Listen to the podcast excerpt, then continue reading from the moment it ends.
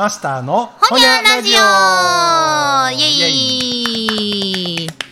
さあ、前回に引き続きう。ん、私が先日潜入した、まあ、セミナーですわ、講演会で聞いてきました、結婚情報誌、ゼクシーの誕生秘話について、う。んさっきもマイク回ってへんところで、マスターがいろいろ興味津々でね、う。ん聞いてくださって。あのさあれやん。えちょ待てよ、うん。結婚式えー違う違う情報誌を立ち上げたいって言ったよな、うんうんうんその人がうんう。んうん。で企画書を最初に出した人は、はあのデータばっかりをそうそう、全然本人らに聞いて回ってなかっ。したたそう、続きな。ほんでな、うんあのじゃあ生の現場の声を知りたいと、うんその、あ人は思い立ったそうそう。な思い立ったまではわ分かったけど、うん。どうやったん、おお、いい振り。う ありがとうございます。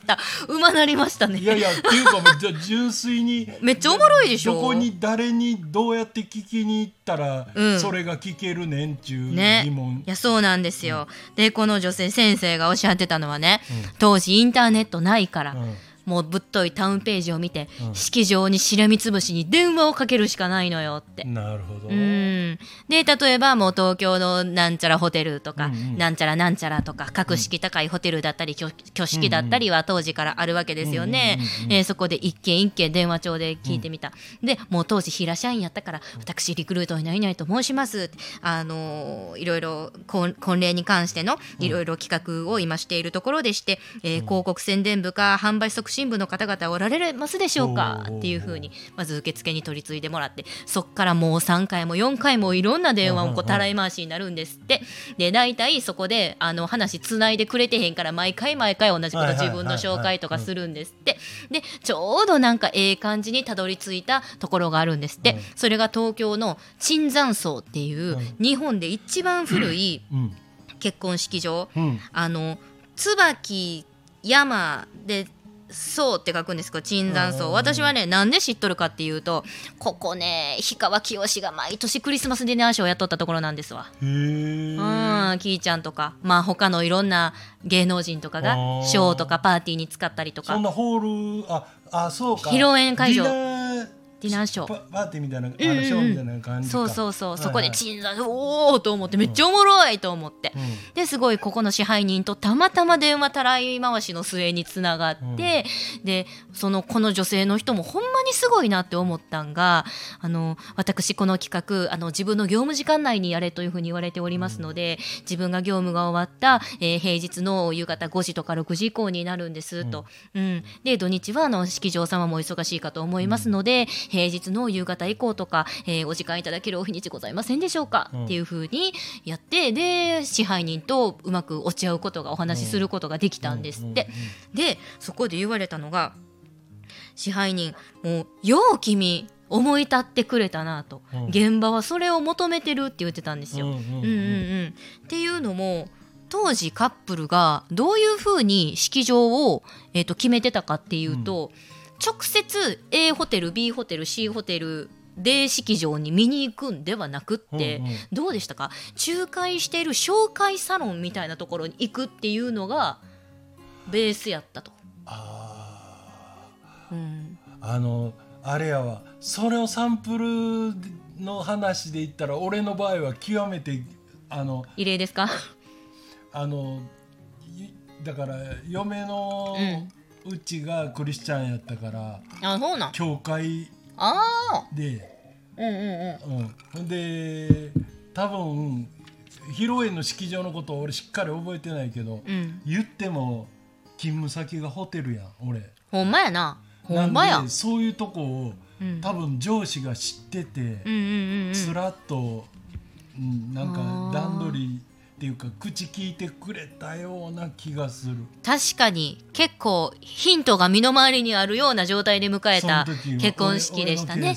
確かにそうですね、でもね本当にそのケースってほぼ稀で。稀や。うん、宗派もね、うん。ないかもしれへんし、勤務先がホテルとか挙式じゃないって人がほとんどなわけじゃないですか、そんな方々が私が近いなって思ったのは旅行会社に近いなって思ってて、う分からんけど自分でネネットとかでいろいろ調べて予約できるって環境に今ならあるのにん。旅行会社にパッと飛び込んで、A 社も B 社も C 社の旅行プランも全部提案紹介してくれるようなところ、うんうんそういうのが式場紹介サロンっていう名前であったんですって、うん。でとりあえずカップルがじゃあ結婚するサロン行こうかってことで行きます、うんうんじゃあサロンがもう1から10までいろんな式場を提案してくれます、でカップル破談にならん限り絶対その1から10の間で結婚式挙げるんですよね。うん。どっかであげますわ、うんうんあげると紹介料としてサロンチャリンってお金入ってくるから、サロンにしちゃ食いっぱぐれないんですよね。うんうん。めっちゃボロい商売やなと。でいろんな式場はそのサロンのおかげで自分とこに、まあ、結婚式お客さんが来とるかもしれんけど、うん。なんでわざわざ紹介料払うのはあかんねんっていう、そういう仕組みを打破したい。うん。でも打破ようでけへんし自分らがその紹介サロンの一覧から抜けようというものなら、うんやめときなあれあそこは。ってめっちゃ悪い評判を堂々と言われたりとか言ったら業界から干されてまうわけですよ。だからメンツも悪いのでなかなかその紹介サロンリストから抜け出せんくって結局紹介サロンの一人勝ち状態やったんですって。そう。でも挙式とか挙式場とかホテルの本音を言わせるといやそんなんいちいちしょうもう直接うちに見に来てほしいなって思ったんですって、直接このホテルや式場に自分らのところにカップルが来てくれればわざわざサロンに紹介料払わんでもええし、払うたとしてもその紹介料10万円やったら10万円分のサービスを2人に還元できるのになって。すごい無駄金やんここ。って言ってすごい打破してる人を探しとったっていう風にうんうんうんその支配人がおっしゃったらしいんですよ。うん。うん、もうなんかすげえつながってると思って私はめちゃめちゃ感動しましたね。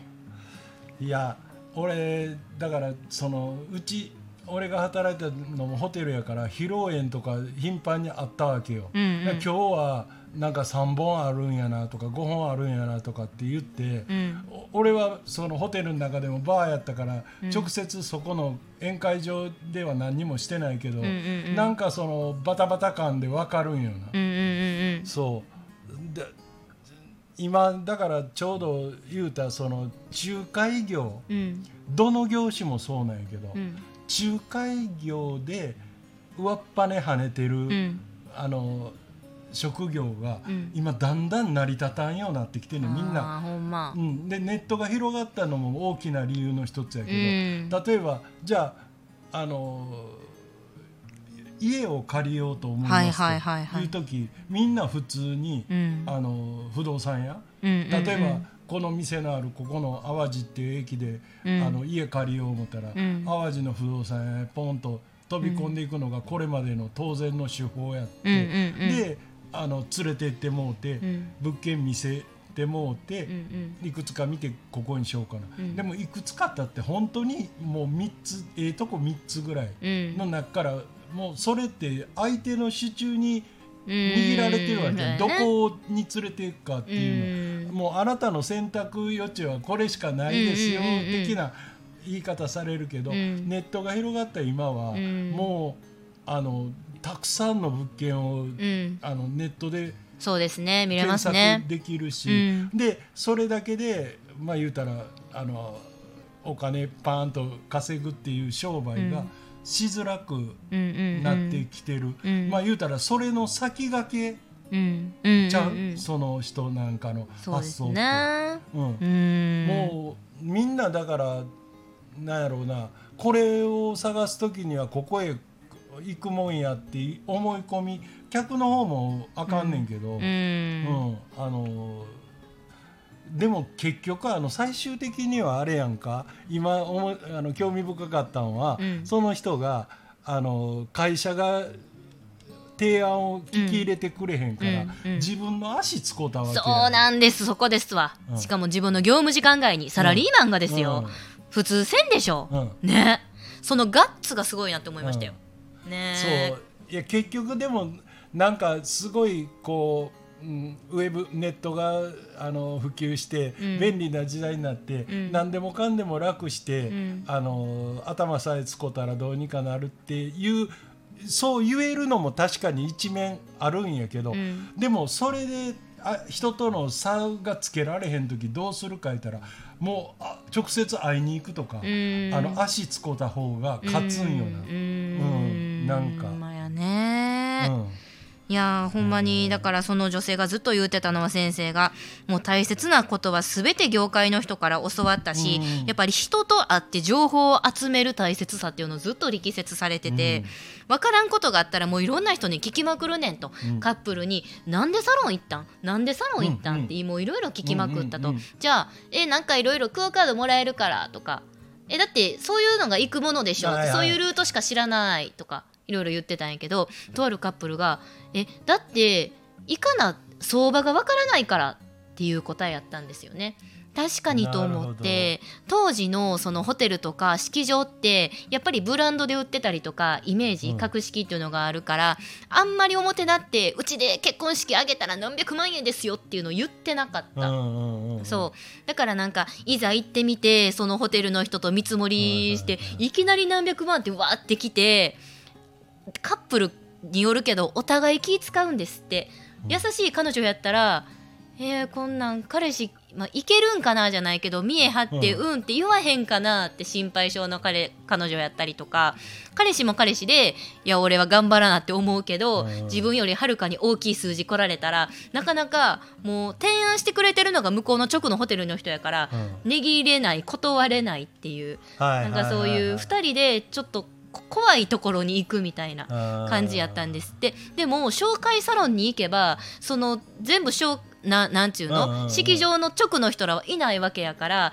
いろんな5社なら5社の数字をポンポンポンって出されてあここはいいですよ。このホテルはこういう子がダメですねってすごい断りやすいしいや向こうもそれが手やから、うんうんうん。手法やもんな、ね。あの要するにこの値段やったら高すぎるっていうやつに出してくる奥の手も持っとるわけで、うんうんうんあここやともっとあのおお値打ちですよみたいな。ねだってどこで決まってもいいんだから、そうそうそう ほんまにボロい商売やなといや、うん、思ったんですけど。とんでまた時代もあれちゃう。ちょっとじ時間を遡れば登るほど、うん親がもううん何金出すよそうですね。それでもええから見え張りたいじゃないけどちゃんとした形を上げさせたいっていうのがねあるかもですよね。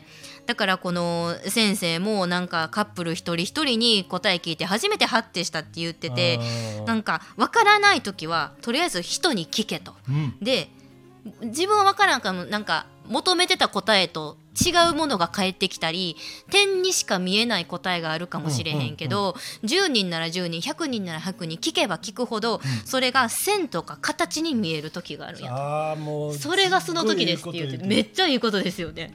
いや俺よう似たこと喋るんやけど、うん。あのうんこう何人も言うたら友達が多多ければうん。喋、る機会も多いやん。うんうん。であの喋ってるうちになんかこの話って前に聞いたような気もするぞやけど、うん。ぼやっとしてんねやんか、うん。だからこうぼやっとした点があって、うん。それがまた次なんか似たような点がぼやって見えてくると、うん。あこれってつなぐとこういうことやんなっていうのうん。が見える時ってあって、うん。であのなんていうの？あのまあ人のいろんな意見とかって今こんだけネットが普及したら、うん。ネットで見れてるような気になってるけど、うん。あの世間の人。うん。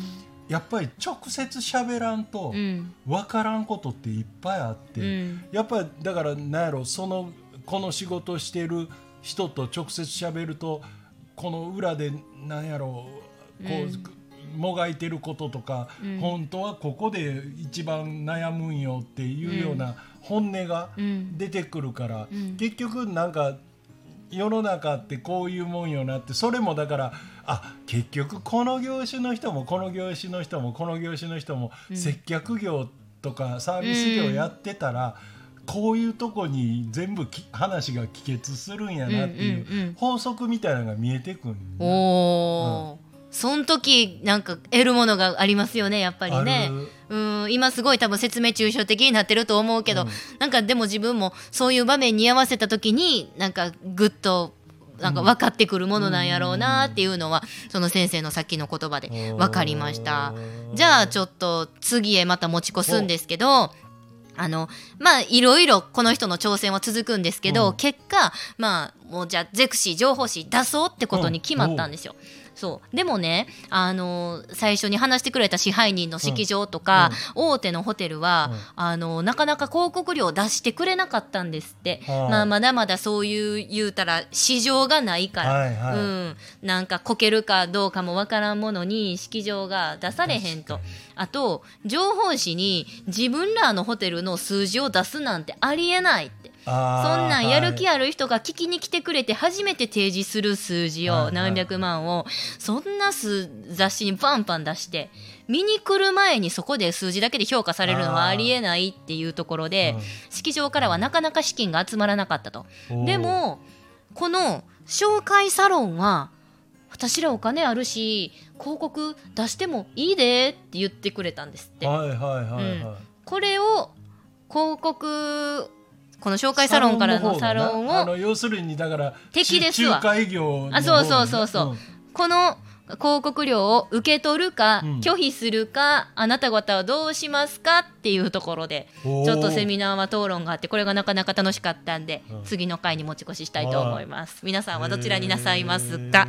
では一旦この辺で。ほにゃー